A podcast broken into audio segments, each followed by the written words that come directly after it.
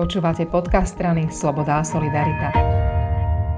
S ministrom školstva Braňom Grelingom sa budeme rozprávať najprv o letných školách. Letné školy sú také nepredstaviteľné, ale podobne ako boli dva roky prázdnin a teraz sú realitou a sú pre tých, ktorí niečo zameškali? Letné školy sú druhý ročník. Minulý rok sme išli pilotne. Bolo tam tiež okolo 400 škôl. To vyučovanie ja budem hovoriť tomu, že vyučovanie, lebo to boli rôzne iné spôsoby. Ja som aj navštevoval tie školy a bolo to veľmi príjemné, že vonku boli vynesené lavice a tam sa učila matematika alebo triedami si to kreslili na zem a takýmto spôsobom opakovali nejaké učivo. Teraz sme to vyhodnotili ako pokračovanie projektu doučovanie. Do projektu doučovania sa zapojilo niekoľko stoviek škôl, ktoré prebiehajú už zo pár týždňov alebo prebiehali zo pár týždňov ja som veľmi rád, že teraz oficiálne môžeme povedať, že doučovanie bude aj doučovanie 2, ktoré bude prebiehať od 15. septembra do 15. oktobra.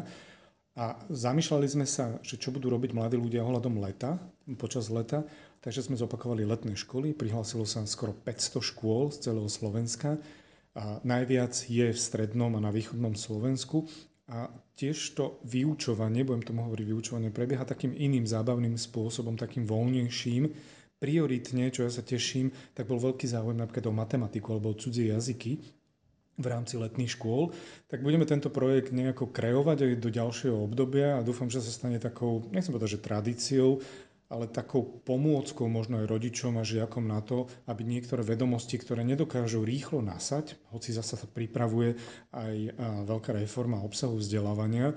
Už pred dvomi týždňami sedelo 300 ľudí 3 dní 300 odborníkov, kde boli aj riaditeľia z marginalizovaných skupín alebo zo sociálne vylúčeného spoločenstva, ale aj riaditeľia škôl, mimoriadne nadané deti, ktorí debatovali navzájom, že ako upraviť obsah vzdelávania, aby niektoré veci sa dali aj možno posúvať výraznejšie, myslím obsahovo výraznejšie, z ročníka do ročníka, aby sme aj takýmto spôsobom čo najviac minimalizovali opakovanie ročníka, čo sa týka obsahu vzdelávania, nie po tej sociálnej stránke, lebo tam spolupracujeme nad ja poviem, že aj problémom takého záškolactva s Ministerstvom mm. práce a sociálnych vecí.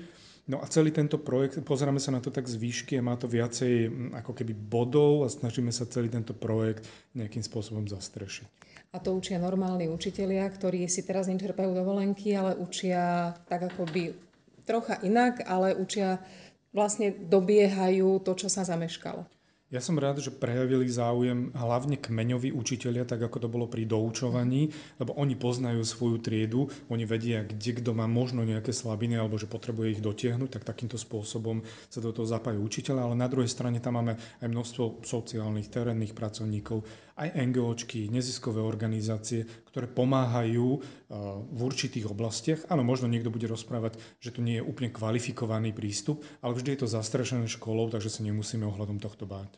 Ešte jednu nadstavbu robí ministerstvo školstva a to je mobilné očkovacie jednotky. To je niečo také úplne zvláštne, čo vy zastrešujete. Prečo? prečo? My sa tak miešame do toho očkovania, do, do aj, aj testovania, overovania pozitivity. Ja som veľmi rád, že potom, ako sa podarilo zaočkovať výraznú časť zamestnancov škôl, a my sme prišli k tomu, že sa začali očkovať študenti vysokých škôl a aj zahraniční študenti, ktorí sú na Slovensku cez naše intervenčné výjazdové týmy. Teraz sme ale oslovili aj starostov zo sociálne vylúčeného spoločenstva, alebo tam, kde nie sú úplne informovaní a ideme očkovať do takýchto miest alebo osád.